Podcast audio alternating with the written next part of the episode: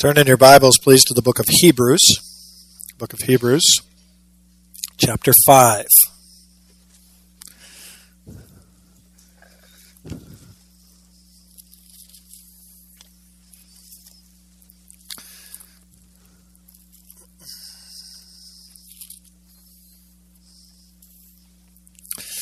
Now, some of you may be wondering here why we are spending so much time digging into the book of Hebrews. Hebrews, after all, is an intensely theological book. It's deep, it's heavy, it's very heavy lifting. It has challenged me personally, I think, far beyond any other book of the Bible that I have preached through so far. There's a reason that this New Testament epistle is constantly and consistently debated. And I'm talking far beyond just the identity of who the author is, which is another whole debate in and of itself. The book is a lot like the book of Romans, which is also rife with theological insights that push us beyond just a cursory reading of the text. It pushes us to a place where we have to really think through, really process through these wonderful truths. And the truths contained here challenge us to look at the entirety of Scripture and then wrestle through these complexities contained in these texts, specifically the warning passages, which are notoriously difficult. But as you may be wondering why such an in depth study of the high priestly role is necessary. I mean, really, Pastor, do I need to know who Melchizedek is? And what bearing does that possibly have on my life? After all, where does that deep dive help me in the struggles that I am facing? Maybe I'm facing struggles with parenting. Maybe I'm facing struggles with relationships. Maybe I'm facing struggles in my marriage. Maybe I'm struggling through a physical pain. Maybe I've lost a dear loved one. How does that understanding of Hebrews and Moses and Melchizedek help me? Why do we need to go into such a deep dive into these theological truths? And let me answer that question for you with this spiritual truth that your level of spiritual growth is going to be largely determined by two things. One of them is your understanding of who God is. Your understanding of who God is. And the second one is your understanding of who you are in relation to who God is. Those two things will largely determine where you're going to be at and what kind of trajectory you're going to have in your spiritual growth. Because if you have a faulty view of who God is, then that's going to change your entire worldview. If you have a faulty view, uh, if you have a, a right view of who God is, but then you have a wrong view of who you are in relationship to God, then you're also going to have a wrong worldview. It's going to shape everything that you do. Like we talked about this morning, it will shape your thinking. If you don't understand who God is and you don't understand who you are in relationship to God, everything changes. Everything. It's that understanding of who God is and who we are in relationship to God, who God is, that drives us to the cross of Jesus. That right there drives us there. It's that understanding that teaches us to rehearse the gospel in our minds every day as we begin each day so that we are equipped for the spiritual warfare that we will encounter today and every day. John Calvin put it this way Nearly all the wisdom we possess, that is to say, true and sound wisdom, consists of two parts the knowledge of God and the knowledge of ourselves. That's very true. Now, we've already seen the majestic splendor of God in the opening chapters as we walk through the seven glories of Christ in chapter 1. And we've seen that He's exalted above the prophets and the angels, above Moses and Joshua, even above uh, the appointed priest, Aaron. But we have also been given a glimpse into our own sinfulness along the way, haven't we? Because the things that we see in them are like a mirror of what we see in our, ourselves, especially in the warning passages, where we too may have been tempted to be so caught up in life that our ship of life is passing by the harbor of salvation. Or we too can be so hard hearted that we miss God's rest completely. See, we see in these in this study of Hebrews that we can be self-centered grumblers just like those in the desert, can't we? We can be complainers, we can be arrogant, we can be prideful sinners. And our sinfulness is even more evident when we have to look at it through God's perfectly holy and perfectly righteous lens instead of our self righteous lens, where we shade everything in our favor. And all of that should in turn move us to the inevitable conclusion that we are woefully incapable of reconciling ourselves to God under our own terms. We need a mediator. We need an intercessor. We need someone who can represent us before God who's not hindered by that kind of sinfulness that we've seen in ourselves. Well, the Jewish people understood this well, and they recognized their own sinfulness and their need to have their sins forgiven by a holy and righteous God. What they did not understand is who was going to be the mediator, who was going to be the go between, who was going to be the one between them and God. I mean, that's what Moses did, and then that's what God appointed Aaron to do through the sacrifices under the Old Covenant. But the author of Hebrews here has been demonstrating all through this epistle that they are now under a new covenant, a better covenant than the Old Covenant. And this new covenant does have a mediator. It does have an intercessor. It does have a go between that can help man be reconciled to God. And he is not a priest like Aaron. He is a priest far superior to Aaron. And he's not just a high priest who would sprinkle blood on the mercy seat once a year after making sacrifice for his own sins. No, this high priest would sprinkle his own blood upon the mercy seat and then the, atoning for all sins for all those who put their faith and trust in him. He's not just a priest. He's the only one in Scripture called the great high priest. And we're talking about Jesus, the Son of God. And now to validate his claim that Jesus is the great high priest, the author of Hebrews, remember, first reviews for them the qualifications of an earthly high priest. And we spent a lot of time on these. So let's just quickly go through these. Remember in verse 1, the first qualification was that the high priest must have a shared humanity. He had to be human. He had to be human. He had to have a he had to partake of the same nature, if you will. He had to be someone who's a partaker of human nature, a human mind, a human body. Angels, for example, could not be an effective mediator for man because they do not partake of the same nature as man. So they could not be our mediator between God and man. It had to be a man, it had to be somebody who shared in humanity. Secondly, we saw in the second part of verse 1 that one of the most important qualifications for the high priest was that they had to have the ability to offer both gifts and sacrifices for sins.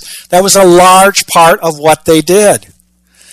Remember, I told you that key function of a high priest is to mediate between man and God. And in the Old Covenant, they did that through the sacrificial system. So you have two qualifications. The first one is they had to have, the high priest had to have a shared humanity. The second one is that the high priest had to mediate between God and man by offering gifts and sacrifices. Then in verses 2 and 3, we saw our third qualification for a high priest and that was that he must have a sincere compassion. He must have a sincere compassion for those that he is mediating for before God. And the idea here is that the high priest would not let his emotions rule his response to God's people as they came seeking guidance for the sins in their lives. That he, because he struggled with his own sin, because he knows what it was like, would be compassionate sincerely compassionate for what they were going through, the struggles that they were feeling. And uh, text in verse 2 tells us that this sincere compassion is rooted in his own weakness. He must have his own struggles with sin, his own battles with temptation, his own sense of grief and loss and anger and bitterness and loneliness, etc. Because it's from there, knowing his own struggles in those things, that he's able to deal compassionately with those that God has put under his care. And knowing what that's like is essential for the high priest to truly intercede for man on his behalf before God. The fourth qualification we saw was in verse 4, and that is that the high priest had to be supernaturally selected.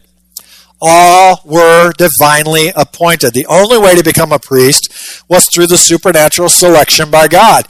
And remember, we looked at this. Any attempts to do otherwise, any attempts to put yourself in the place of a priest that was not appointed by God, we saw number 16, didn't go all that well, did it? As the earth opened up and swallowed them all.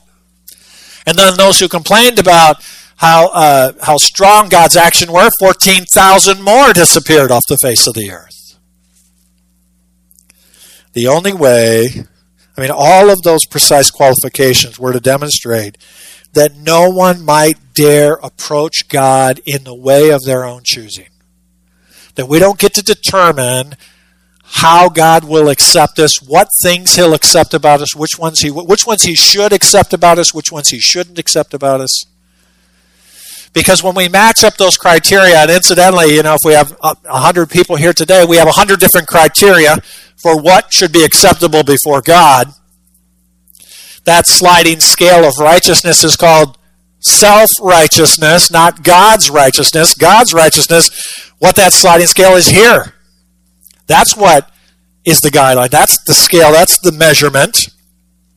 So the only way to approach God is through the way of God's choosing, through his ordained mediator. In the Old Testament, that mediator was the high priest. He had very specific, very ordained qualifications that we've been looking at. So, beginning in verse 5, we began to see how Christ fulfills all of those qualifications and so much more. The author takes each one of these qualifications and then deals with them in reverse order. So the very last qualification we looked at was had to be supernaturally selected. So thus that's where we began in verses 5 and 6. That's the first one the author deals with here. So last week we saw that God the Father supernaturally selected Christ as the high priest. Notice the words here in the second half of verse 5. But he who said to him, and who's the he in that verse? That's God the Father. Jesus did not assume the office of priest because he wanted to glorify himself. Instead, God the Father appointed him to that office. Now, the quote that Spirit that the Spirit has, the author of Hebrews use, is from Psalm 2, verse 7. Psalm 2 is a royal psalm. It's a kingly psalm. It's a psalm that was that was read and sung at the coronation of a king. And but we've seen it earlier back in Hebrews chapter 1 verse 5 where the author used it to speak about Jesus being declared as the son of God. So why does the author use a verse that talks about Jesus being declared the son of God? Which highlights his fulfillment as a king. Why does he use that verse now in the context of a high priest? Because that's what we're talking about here. And the answer to that we saw last week was found in Acts chapter 13, verses 33 and 34, where we dug into that last week. And we see Paul using that same psalm, Psalm 2, verse 7, to support the meaning of the resurrection of Christ. That text, today I have begotten you, is not referring to Jesus' birth in Bethlehem, but it's referring to his resurrection from the dead. Christ resurrected from the dead in a glorious new resurrected body, and he's now seated at the right hand of God the Father. How do we know that he accepted his sacrifice? He's seated at the right hand of the Father. The resurrection then shows that God the Father accepted his atoning work. So Christ was not only anointed as Son of God because he fulfilled all of God's covenant, promises through the Davidic covenant, but also as a king. Peter actually in Acts chapter 2 confirms this about the resurrection as well. But that's not all because the resurrection he was also anointed as our great high priest because of his atoning work on the cross and subsequent resurrection from the dead. Remember when Aaron was ordained, he sacrificed and offered sacrifices of what? Animals. But Jesus Christ, to become our high priest, offered the sacrifice of himself and then arose from the dead. So Christ is both anointed king and anointed great high priest. His title of Son of God was bestowed upon him for his atoning work at the cross. Because Jesus is the eternal Son of God, he is also the eternal King. But his office of high priest couldn't begin until what? Until the incarnation. Why? Because he had to be a man. He had to fill that qualification. Secondly, God had already declared that a, a priest needed to become needed to come from the tribe of Levi, from the line of Aaron.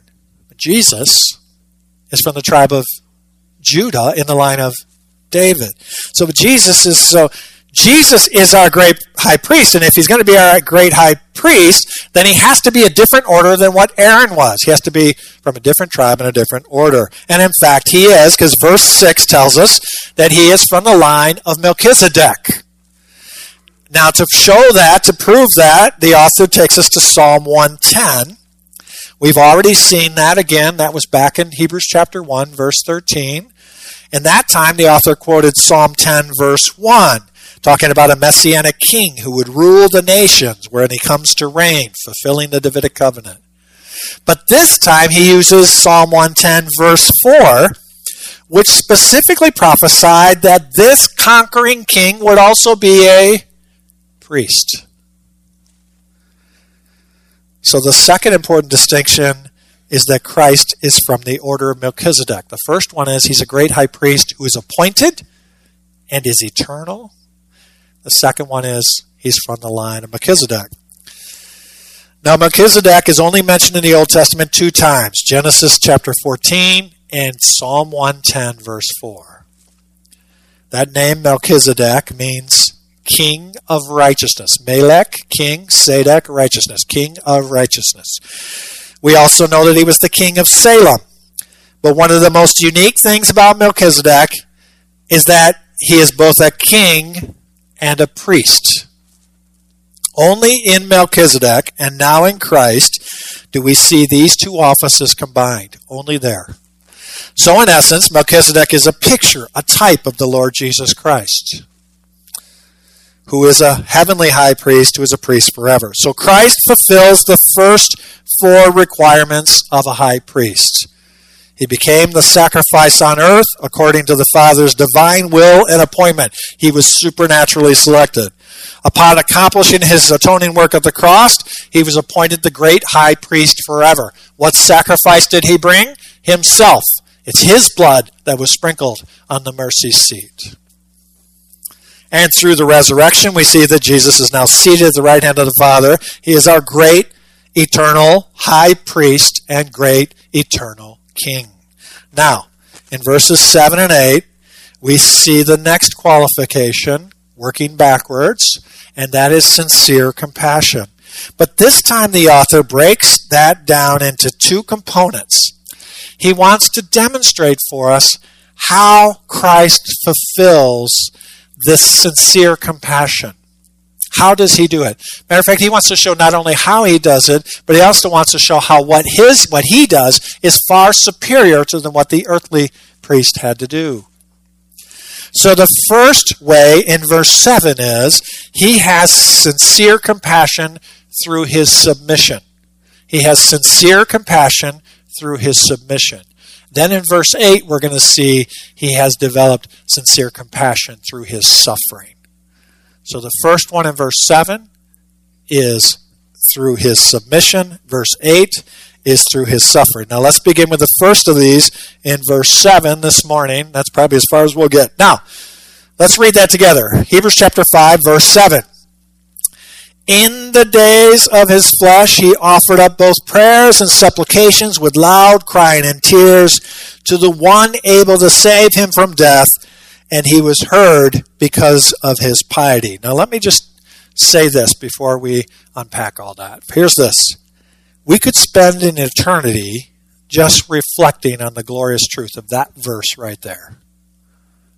We really could. You could meditate on both parts of this verse and never exhaust the depths of the impact that it has on our lives. But this is the kind of verse that we often just skim right over on our way to the next one. But if we truly understand this verse, it will indeed impact our view of God. Now remember, the author here is trying to demonstrate what? Sincere compassion for those he is to mediate for before God. And the reason a high priest is able to have sincere compassion is because of his shared weaknesses, his own battles with sin and temptations and grief and angerness and bitterness, etc. But Christ does not have those sins. He has been tempted, but he is without sin. But he does know what it's like to be tempted. Remember when we looked at that in chapter 4? As a matter of fact, he knows temptation to a degree that you and I will never know temptation. Why? Because eventually we will give in to temptation at some point, whatever it is. But he never did. So that temptation on him never ended. It started at day one and it ended when he said, It is finished that temptation never ceased from him. As a matter of fact, it seemed to ramp up the closer he got to the cross. It was unceasing, the attack on him. You and I never experience that because we get to a point in our finiteness, if you will, where we'll eventually give in on some part of that temptation. And when we do, we go to God and ask Him for forgiveness and move on. But He never relented, He never gave in he was without sin. So he experienced temptation far beyond what you and I will ever do. But in verse 7, what the author wants to show us is the sincere compassion he has for us is through his submission to the Father's will. That's what's happening here. And beloved, learning how to submit to the Father's will when we're not sure exactly what he's trying to accomplish is a mighty struggle for everybody in this room when the answer to your prayers are not the answers you expect. When you want it to just go away and it just keeps hanging around. When you're looking for that solution and you want it quickly and it's not coming quickly. When you're trying to discern his voice between a thousand competing voices in your head is one of the most difficult things a believer ever has to do. And this verse reminds us that Jesus has a sincere compassion for us in this area because he too knows what it's like to submit to the Father's will in a far greater way than you and I will ever experience. Notice there in verse 7, in the days of his flesh, that's referring to Christ's incarnation, all the days of his time on earth. Jesus offered up both prayers and supplication with loud crying and tears. And most scholars believe this kind of intense struggle is most likely talking about where? The Garden of Gethsemane. So keep your place in Hebrews and turn to Mark chapter 14, if you will, the Gospel of Mark, chapter 14.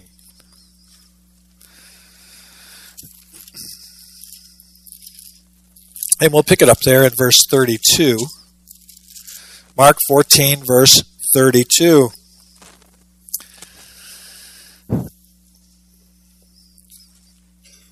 You can also find this account in Luke chapter 22, but we're going to look here first at Mark 14, verse 32. They came to a place named Gethsemane. He said to his disciples, Sit here until I've prayed. Verse 33 And he took with him Peter and James and John, the inner three, if you will, and began to be what? Very distressed and troubled. Now, it sounds like he's worried a little bit, the way we translate that in English, but in the original language, it means he's suffering. He's not just a little upset, he's not just a little worried, he's grieving. He's grieving, he's distressed to the point, as a matter of fact, of tears and loud crying out to God. Notice they're greatly distressed and troubled. And then verse 34 and grieved to what point? To the point of death. We're not talking about somebody who's a little anxious. We're not talking about somebody here who's a little worried. We're talking about somebody who is sweating, sweating droplets of blood. He is so grieved about what's about to happen here. He's Luke uh, account in Luke 22 verse 44 said he was praying fervently that his sweat became like drops of blood. What is he in such agony about? Jesus is in anguish over the sin he is about to bear. Jesus is not in anguish over his physical death. Matter of fact, many times he prophesied about his own death. We don't have time to look up. John chapter 12, verse 27 comes to mind. You can mark that down. He says, you know what, what I could I could let this pass, but this is what I came for. So he knew this is part of the plan. To say as much to say that he's worried about death would make him less than those countless men and women through the centuries who have faced death so confidently and courageously. But their deaths were not remotely close to what his death is going to be and what he's facing because he's carrying our sins to the cross. Incidentally, not his own, our sins. And he is being despised and mocked and beaten and scourged for those whom, whose sin he's carrying to the cross. But the worst part for him was being separated from the Father as he bore the wrath for those sins. Together eternally, and yet for the first time, the Father's face would turn away from the Son as he bore that sin. Faced with the divine necessity of this sacrifice, as well as this impending separation, while he endures the wrath of bearing our sins, the text tells us that Jesus cries out with loud cries and tears. And of course, this was the time in which Satan is in full attack mode trying to get him to undermine what God has planned for him to do. But notice to whom Jesus cries out. It's not the disciples. He can barely keep them awake despite his imploring multiple times for them to keep praying for him. No, Jesus is crying out to the only one who can comfort him in his agony. Jesus is crying out to the one able to save him from death. Now, there's a lot of debate about what Jesus is praying for here because if he was indeed asking to be saved from death, in what sense would you say his prayer was heard? Since he was not delivered from that awful death. But in the original text, that word from is not the preposition apo, it's the preposition ek which means out of or from out of. He's not praying to be saved from dying. He's praying pray, he is praying to be saved out of death through the resurrection. Jesus is asking to be sustained through the agony of bearing our sins and through the separation from the Father and to be brought through death into resurrection and complete restoration with the Father. That is what he's praying for. He understands what's at stake here, and yet in this moment of intense agony, he does what? In the moment of this intense suffering, he does what? He submits to the Father's will. He asks the Father, remove this cup from me. Remove this cup from me. If possible, Father, remove it from me. If there's another way in your plan, if there's another way to accomplish your will, Lord, I know what's in store. If there's another way, please make that happen. And then, but he also prayed here in verse 36 in chapter 14, what? Yet not what I will, but what you will. In that moment of excruciating agony, in that moment of suffering, in that moment of distress, Jesus does what? He submits to the Father's will. And the Father heard his prayers, the text tells us, because of his piety. That word really means reverent submission. Reverent submission. And that is why we can draw near to the throne of grace with confidence so that we may receive mercy and find grace in our time of need. Remember that in chapter 14, verses 15 and 16? Remember that verse? Because we have a great high priest who knows what it's like to have to press on and cry out to God, even though He's not giving you the answer that you wish He would give you. Beloved, have you ever cried out to God in a loud crying and tears to the Lord? Have you ever done that? Have you ever hurt so bad that even the tears don't seem to make it go away? Have you ever lost so much that you just silently weep and nothing comes out? The tears are all dried. Have you ever cried out to Him to heal your broken body or restore your broken marriage? Have you ever cried out to Him to heal your fractured family, save your wayward children? Have you ever done that and have the answer be no? Or not yet? What the author of Hebrews is doing is reminding us that Jesus knows what that's like to suffer that kind of pain and yet still submit to the Father's will except that Jesus' submission involved a temptation and a suffering that's unimaginable. Not only was it unimaginable in the terms of its gruesome physical reality, but for Jesus it meant separation from the Father, a separation that had never, ever existed. And all of that was for us. The wrath that he bore was not for his sins but for ours.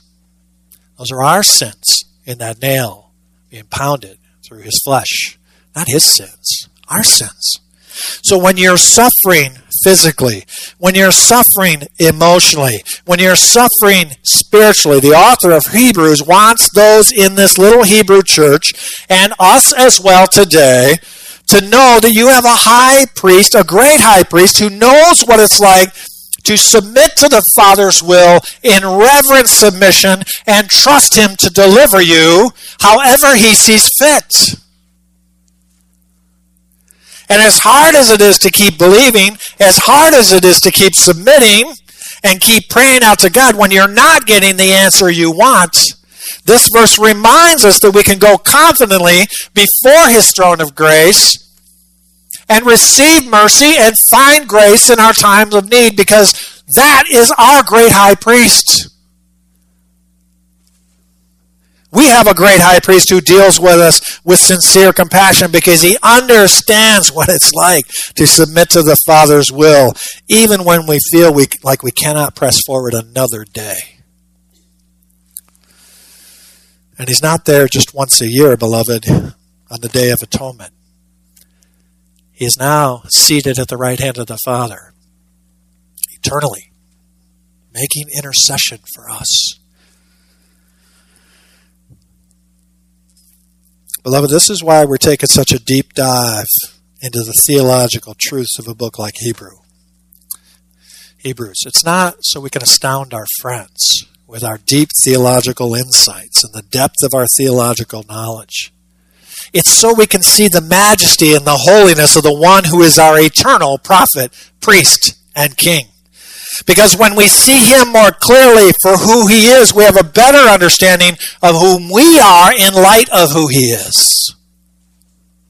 And that knowledge, that understanding, that correct understanding should drive us to the cross, which in turn should drive us to our knees as we come to the humbling reality of our own sinfulness. And that knowledge of our own sinfulness should remind us of the price that was paid for the one who knew no sin to become sin for us so that we might be reconciled to God. Beloved, that's why we study books like this. Not just for knowledge, for knowledge puffs up with pride but knowledge that drives us to who God is and who we are in relationship to who God is, that drives us to the understanding that we have a great high priest who is not only eternal and appointed by God, but also has sincere compassion for us. He hears our loud cries. He sees our tears. And we have full confidence because He has experienced it beyond what we can ever imagine that we can draw near with confidence and receive mercy and find grace in our time of need. What a wonderful truth that is. And is it not indeed one we could meditate on for all of eternity and yet not fully grasp the wonder of it all? Let us close in prayer as we meditate on this wonderful, wonderful truth. Heavenly Father, thank you, Lord, for the reminder from your text here today that even though we dig so deeply into your word, Lord, it's not so we can astound others. It's so that we can know you and better understand who we are as we understand who you are. And Father, I pray that as we know more about you, as we draw closer to you, that you'll draw near to us, revealing more of yourself, which in turn should drive us to a deeper understanding of who you are and a desire to live a life that glorifies you. Father, forgive us for our hard heartedness and our sinfulness and our pridefulness. May we dig deep in the truths of your word for your honor and glory. Father, I pray for those in our attendance here today who are hurting. And there are many. And Father, many are hurting in ways beyond our comprehension. It's one thing to understand and feel compassion for the pain of others. It's another when it's you that's wrestling through it and it's not going away. And it doesn't seem like your prayers are being answered. It tests our faith. Thank you for the reminder today, Lord, that we have a great high priest. And we should cry out to you like Jesus did. Cry out to our great high priest who has sincere compassion for us, that we may receive mercy and find grace in our time of need. And we ask this in Christ's name. Amen.